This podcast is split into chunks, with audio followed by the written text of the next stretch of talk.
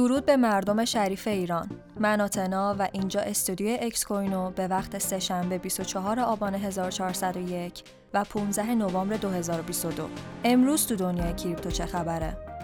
بیشترین ورود سرمایه به صندوقهای ارز دیجیتال در 14 هفته گذشته. هفته گذشته با وجود سقوط بازار رمزارزها که به واسطه ورشکستگی FTX و آلامه رقم خورد، جریان ورود سرمایه به صندوقهای رمزارزی رشد سریعی داشته.